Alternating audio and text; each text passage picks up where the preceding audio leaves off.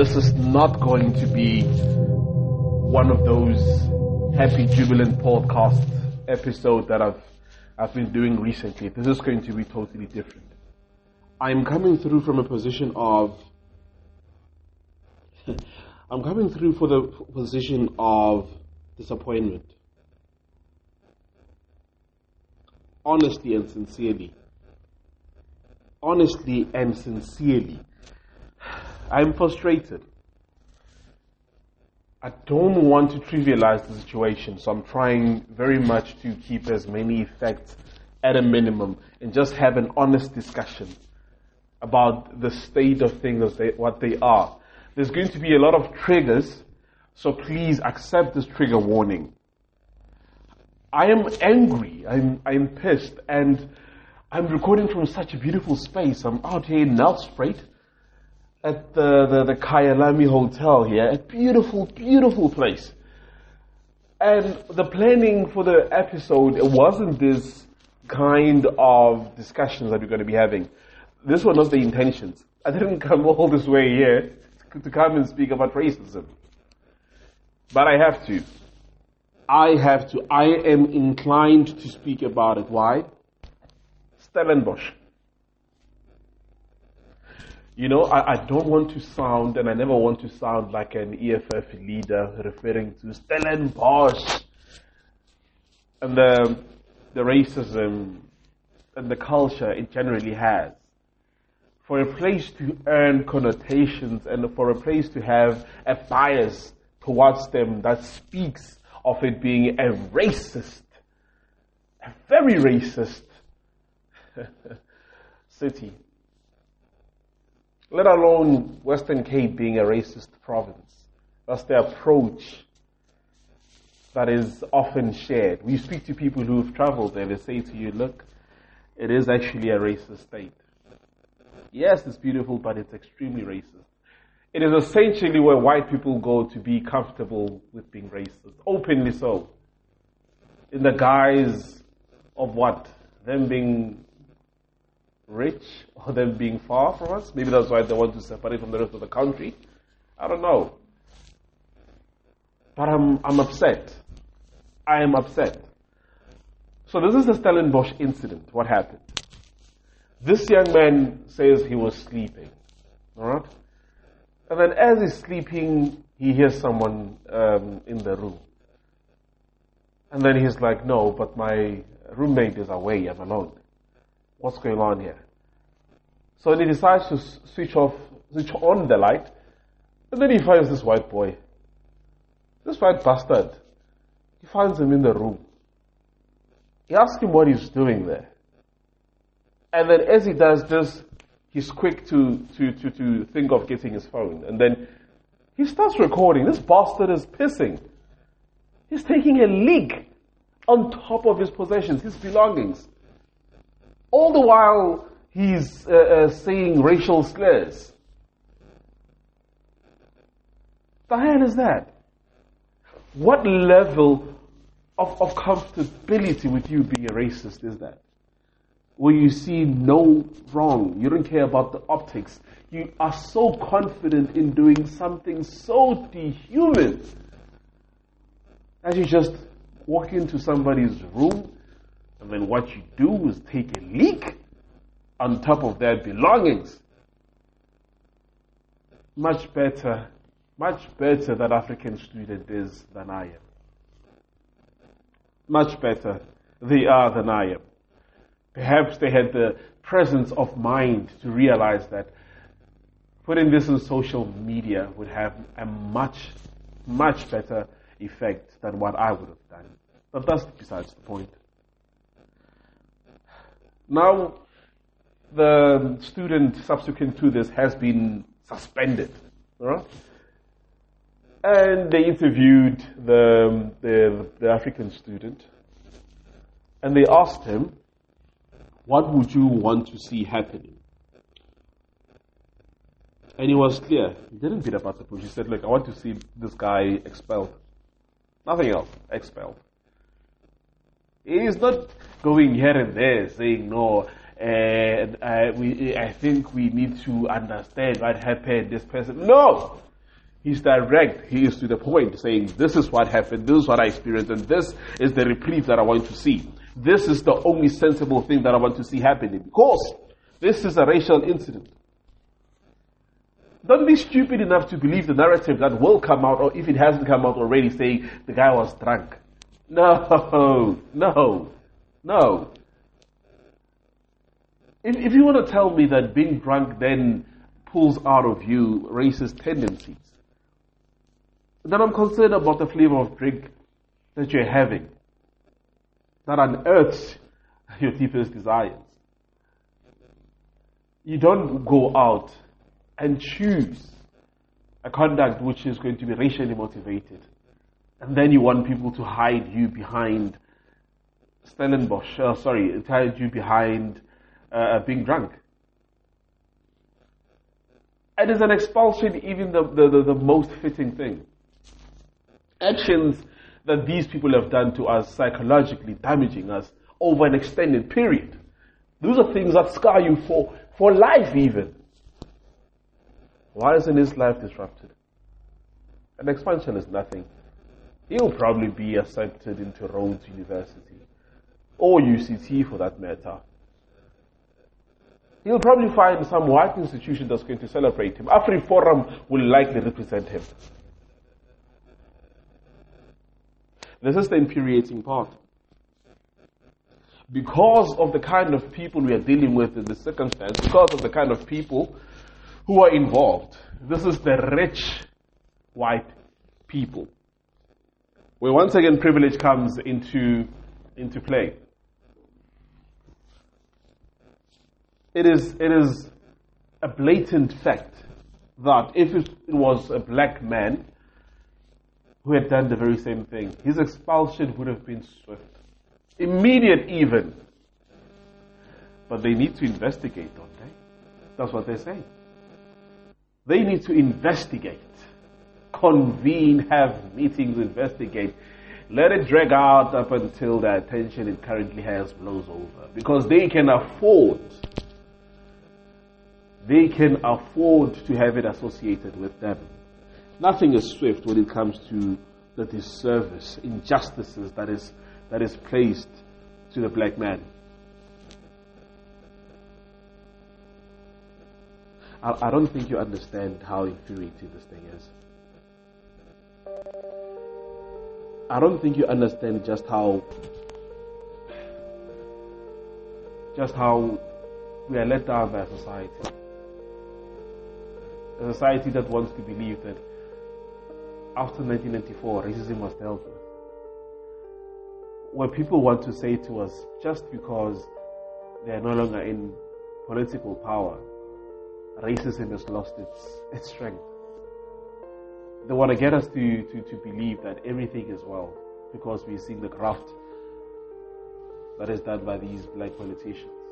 So we see the greed that is happening. They want to say to us, look, yeah, we gave, you gave you power for 25 years, and then what did you do? You stole it. That, that is what they want us to be distracted by. We're forgetting one important thing, or we're not putting attention to it. The racists gave birth to children, of which they cultured into race. So this thing is perpetual a generational racist continues to ensure that the curse that they have of seeing people for skin color and associating us with in, in inadequacy, associating us with stupidity, associating us with deserving of ridicule, associating us with deserving of poverty, seeing us less human, identifying us with anything that is negative. They pass down that ideology onto the kids. See what kids when they are young and you put them in a room together and watch them play. We meet these kids in restaurants, we meet these kids everywhere. They're young. I have, I, I have young, young kids myself. And you group them together, they play, they're fun. But see how quickly the white parents take the kids away. have you ever seen that? Have you ever seen that you're coming with a child? They come forward. It can be a, a niece, it can be anything. And then they meet up with a white child. They're going to look at each other they're going to smile and hold hands. It's natural. Because they don't have a bias that has been ingrained into them by their experience and their education that's given to them. And then watch as the parent pulls the other child away, yanks them off so as to say, stay away. Don't catch what they have. That is how it feels. That is how it comes along as. This is something that we need to understand. It is infuriating, something that continuously happens. It is something that happens from time to time. And then these kids grow up, cultured to be the way they are. They are, they are, kids who think that they are not racist or they don't have the ability to be racist by virtue of the fact that they have been surrounded by black people. And miss the point that the black people that they were surrounded with were employees of their family. Who should either be the domestic worker or the gardener. Both in some circumstances. And they would, or the security guard of the complex. And they would continue to to live under those circumstances, all the while calling, calling elders by their first names, calling our mothers and fathers by their first names, John and Sarah. Yeah? And confidently doing so. Seeing nothing wrong with it. But referring to the white counterparts of the same age as Mr. So and so the way we have become comfortable with being disrespected and being belittled is unheard of. And this is a position that is that we are partly to blame because the permission that we give to people is exactly how they're going to end up treating us. Things are the way that they are because of what we allow people to do to us. So you want to say to me, it's an education that needs to be given, but we've been giving education. Look at the, the United States, the Black Lives Matter movement. Black people in the United States are in the minority. But how is it that me in South Africa, in the majority, I am able to share the same lived experiences as them? We are in the majority, in a democratic state. What is it about us that allows us to feel the same frustrations. When you start seeing it like that, you realize just just how big a lie all these politics, the politicians are. How big a lie all these systems are. The systems are against us. The systems aren't for our support. We are alone. And people are comfortable with seeing us not having any support. That is the, the life that they want to live because they need to keep us in a certain state of wealth. Perpetually, they want to see us poor. Even the quality of education that they give us is not a huge improvement, is it? Because they deprive us from access. And they give us the very bare minimums. This is what I'm saying white people in their vast majority, without doing a stats essay, I'll say to you, over 90% of them go to private institutions, schools, because they have the wealth to support them. Remember the wealth gap that we have in this country. Politicians are like, their kids, or even them, they don't go to public institutions. They go to private institutions because they have the access to do so. And why is it? Why is it are they unable to trust in the public system that they are the custodians of?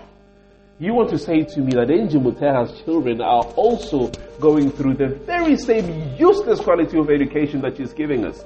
You want to say to me that she is the same person who would mother kids to be put through and subjected to the kind of very poor content that we are subjected to.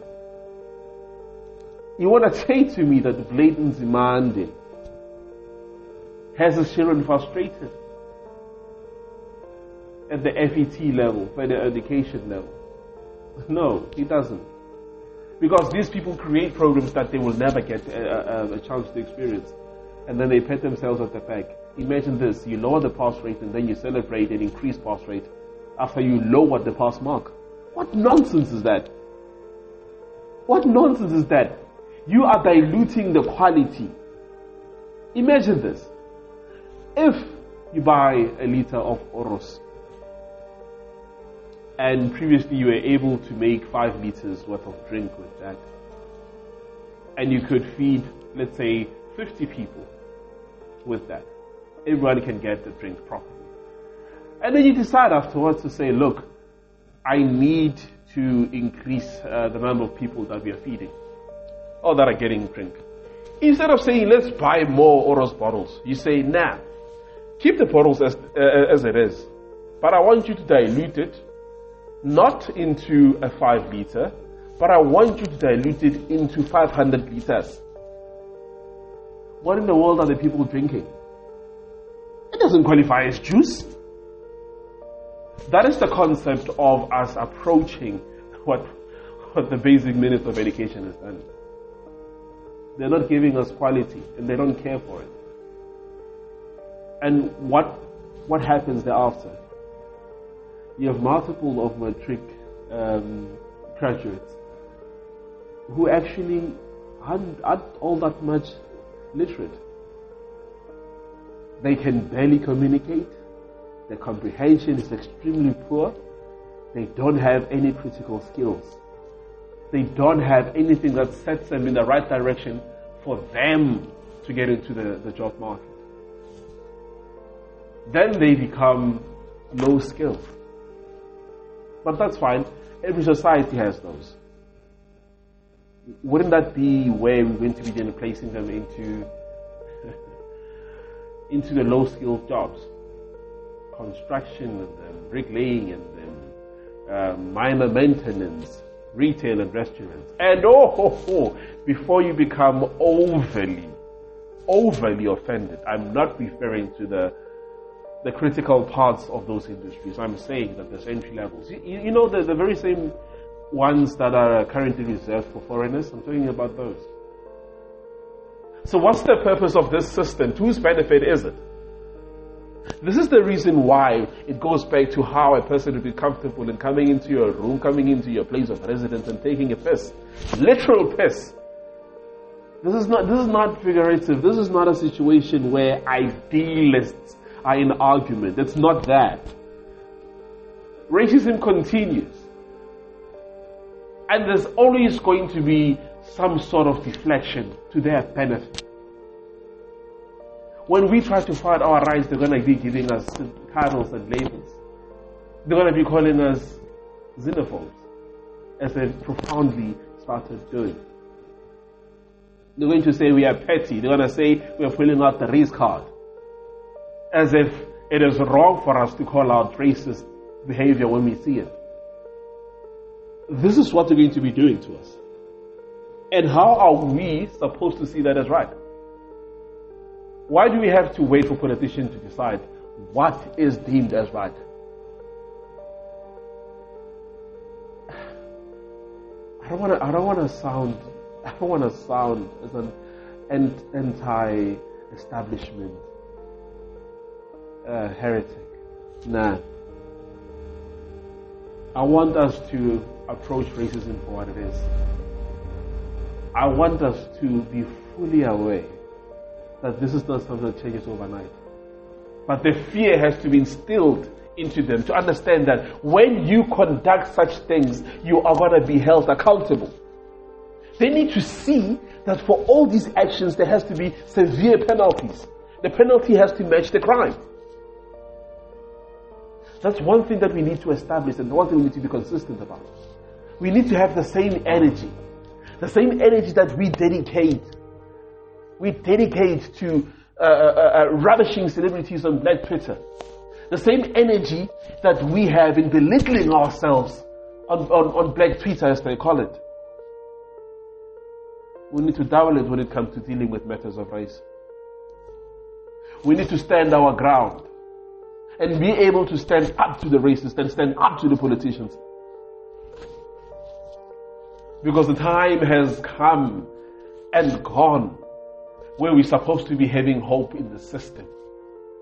It was a good concept, but it has failed us. It has failed us.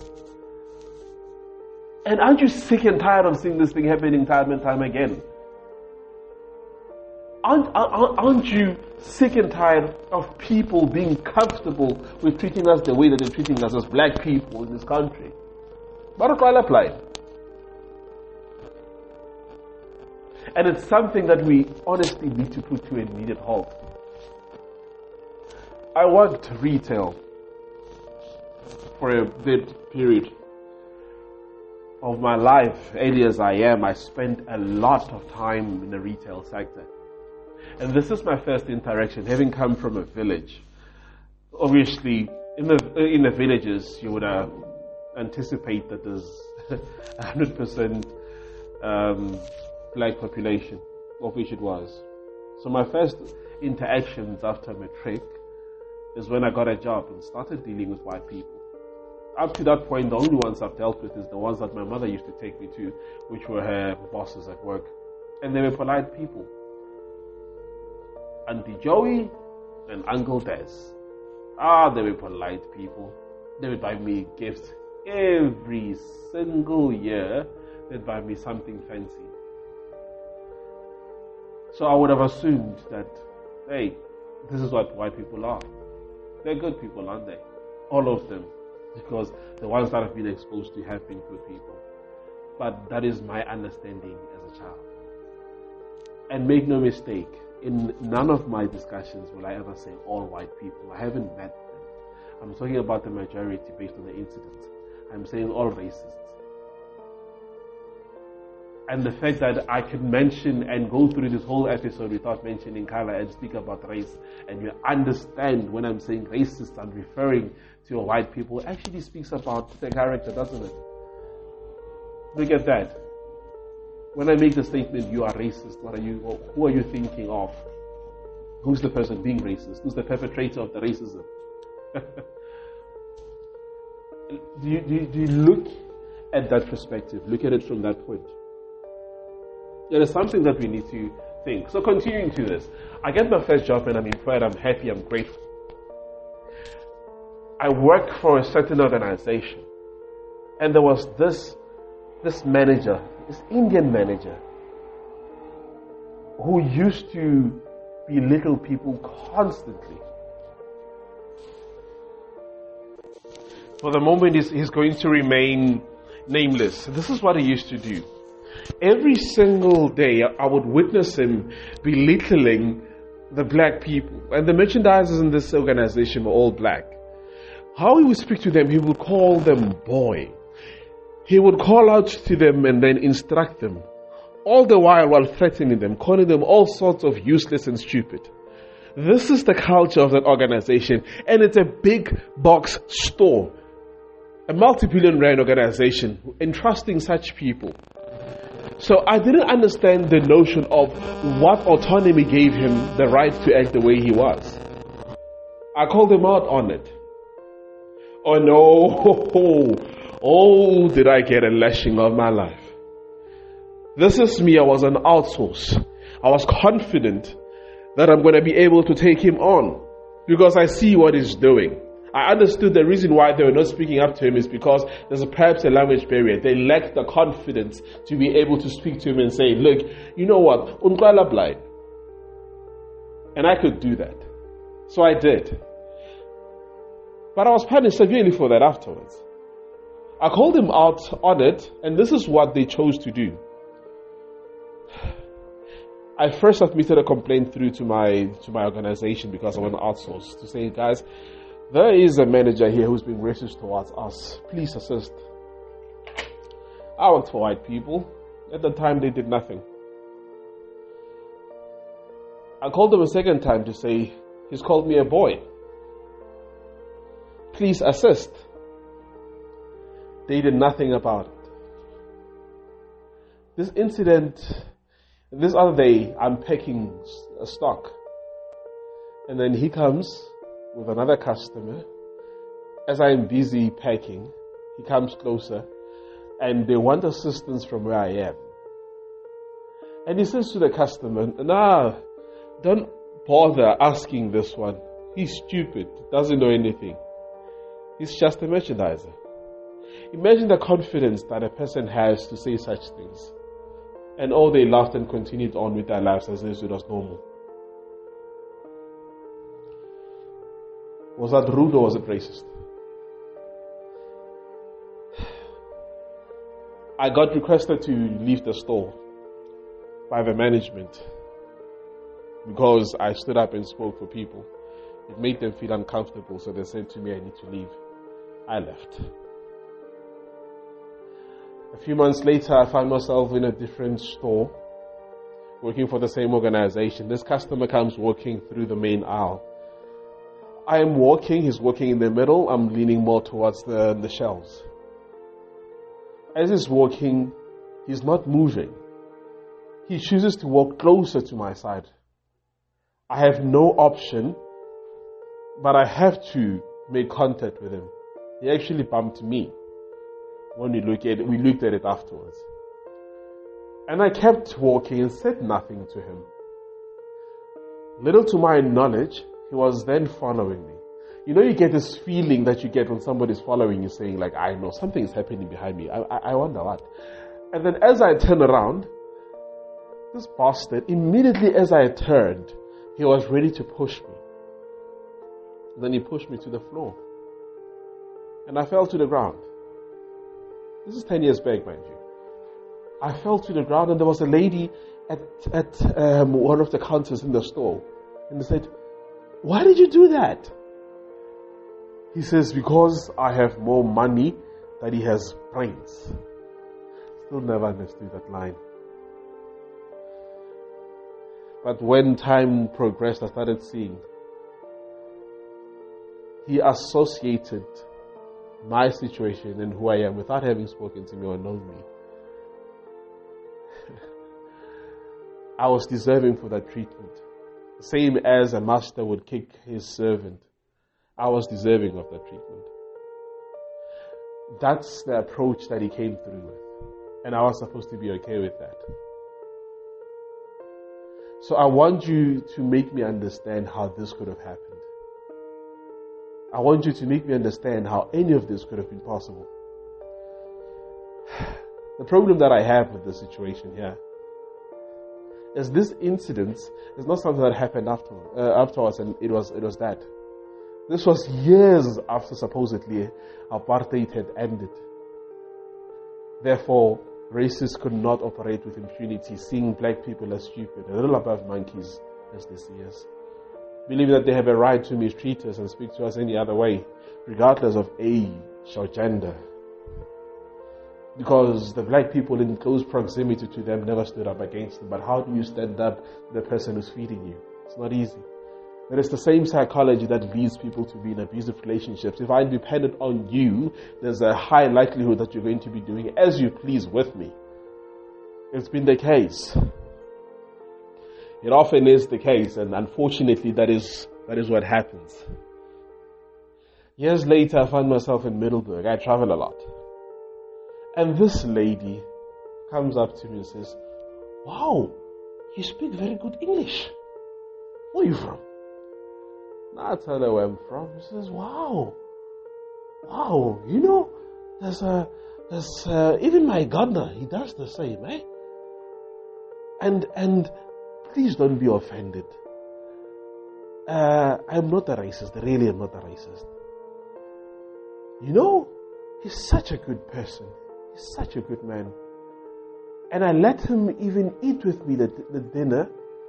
When I, um, when my, my, my, my, my maid cooks, I call him in and we have dinner as well together. And my friends, they all come and they ask, why are you allowing these people in the, inside the house? And I say to them, I, no, don't worry. This one here is my kafir key. I was like, oh my God. Oh my God. oh my God. She said that. the fact that she used the word kafirki isn't, isn't my red flag. My red flag is that she has friends who were offended by the fact that she was being accommodating to these people. How many times have you been called a you, a you person? You people. How many times have you been called that? These people raise children. Which is why it's important for us to establish a mindset that protects us against any of these people. Which is why we need to stand up for ourselves because they honestly are not going to be the ones to stand up for ourselves. Which is why we need to do things differently for us to be able to have an elevated mindset so we can stand up for nonsense saying no. There are no situations which warrant ever for anyone to be racist towards you. Prejudice that they give you, I don't care of any bias that is given unto them. They don't have any right to do so. Oh. Don't let them. Do not let them. Racism is alive and well and continues to prosper in this world of ours. Racism has actually been on the increase because they're finding new ways to exclude us, whether it's financial, whether it's in the, the job markets, whether it's in education. They're using a different currency to speak. They're using money. We are decepted into believing that having a lot of money, it's, it's wrong, it's sin. But it's the love thereof. Having a lot of money is essential. We need, we need to own the power. We need to be the ones that are making the critical decisions. We have to convert this thing of having the whites in a very, very super minority, but every single suburb is run by them. We need to stop associating wealth with whiteness. When a black person does good, start calling him Lungu, Gambler. Start calling you white. Nonsense is that. We need to fight the system. We can't be raising our kids in the very same system. They need to understand and see things for what they are. And it's not something that's going to happen overnight. It's something that you need to do consistently. Because the only thing that defeats negativity is consistency. Let us remain consistent every single time when we are engaging with these people, every single time when we are speaking with them. Stand your ground. And the first sign that you identify that this person is being disrespectful, you need to call them out on it. Ask them, why is it you're being rude? What grounds do you have for you to speak with me at that level? Who do you think you are? Say it with your chest. Believe it. Because how we engage with them today determines how things will be 20 years from now. And I'm sick and tired of being able to relate to things that happened in 1960s. I'm sick and tired of being able to relate to an American black man in 1972 in Africa. No, no. It clearly shows you that there's a huge flaw with the system as it is in use. And feel